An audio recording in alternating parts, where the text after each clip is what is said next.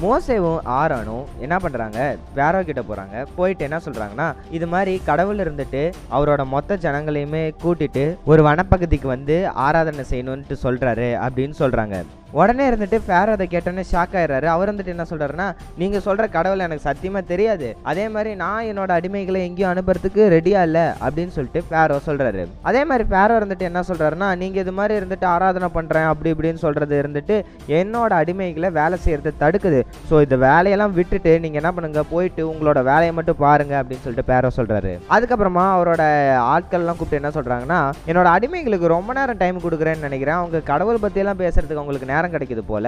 அதை சரி பண்ணிட்டா சரியா போயிடும் அப்படின்னு சொல்லிட்டு என்ன ரூல் சொல்றாருன்னா இவ்வளோ நாள் இருந்துட்டு இவங்க எவ்வளோ செங்கல் தயாரிக்கிறாங்களோ அந்த செங்கலை பொறுத்து இவங்களுக்கு இருந்து ஸ்ட்ரா அதாவது உணவு கொடுப்பாங்க. அதை கட்டு கட்டு கட்டா உணவு கொடுப்பாங்க. அந்த உணவை இனிமேல் கொடுக்க போறது கிடையாது. அவங்களுக்கு வேணா அவங்களே போய் க கண்டுபிடிச்சி சாப்பிட்டோம். ஆனா செய்கிற பிரிக்ஸ் செய்கிற செங்கல் ஒன்று கூட குறையக்கூடாது.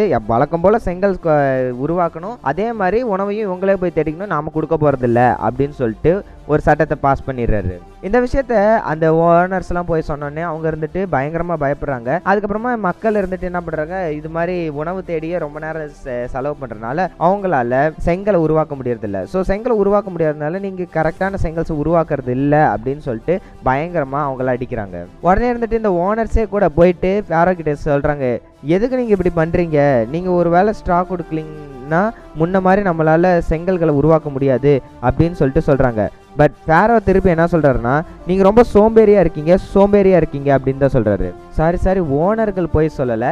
இந்த கூட்டம் இருக்கும்ல இஸ்ரேல் கூட்டத்துக்கு தலைவர்கள்னு சொன்னேன்ல அந்த ஆளுங்க போய் பேசுகிறாங்க அப்போ இருந்துட்டு ஃபேரோ இருந்துட்டு இப்படி சொல்கிறாரு கூட என்ன சொல்கிறாருன்னா உங்களுக்கு கடவுளை பற்றி பேசுறதுக்குலாம் டைம் இருக்குல்ல.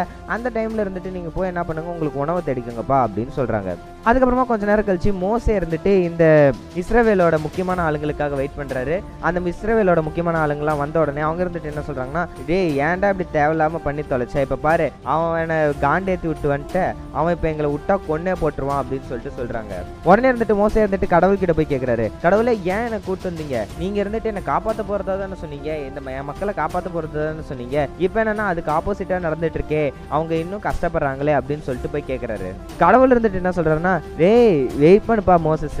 இன்னும் நான் நிறைய செய்ய வேண்டியது இருக்கு. அதெல்லாம் செஞ்சதுக்கு அப்புறமா வேறவே இருந்துட்டு இந்த மக்களை கூப்பிட்டு போப்பா அப்படின்னு சொல்லுவாப்புல அது வரைக்கும் நீ பார்த்துட்டே இரு அப்படின்னு சொல்லிட்டு மோசஸ் கிட்ட சொல்றாரு. கடவுள் இன்னும் என்ன சொல்றாருன்னா நீ போய் அவங்க கிட்ட சொல்லு. அவங்களோட கஷ்டத்தெல்லாம் நான் கேட்டேனோ நான் தான் ஆப்ரகாமோட ஐசக்கோட ஜேக்கபோட கடவுள்னும் நான் அவங்கள கண்டிப்பா காப்பாத்தி அந்த கானான் தேசத்துக்கு திருப்பி கூட்டு போவேன் அப்படின்னு சொல்றாரு. மோசஸ் திருப்பி போய் இந்த விஷயத்த சொல்றாரு. ஆனா அவங்க இருந்துட்டு ஆல்ரெடி ரொம்ப வருத்தத்தில் இருக்காங்க. அவங்க தோத்ததா நினைக்கிறாங்க.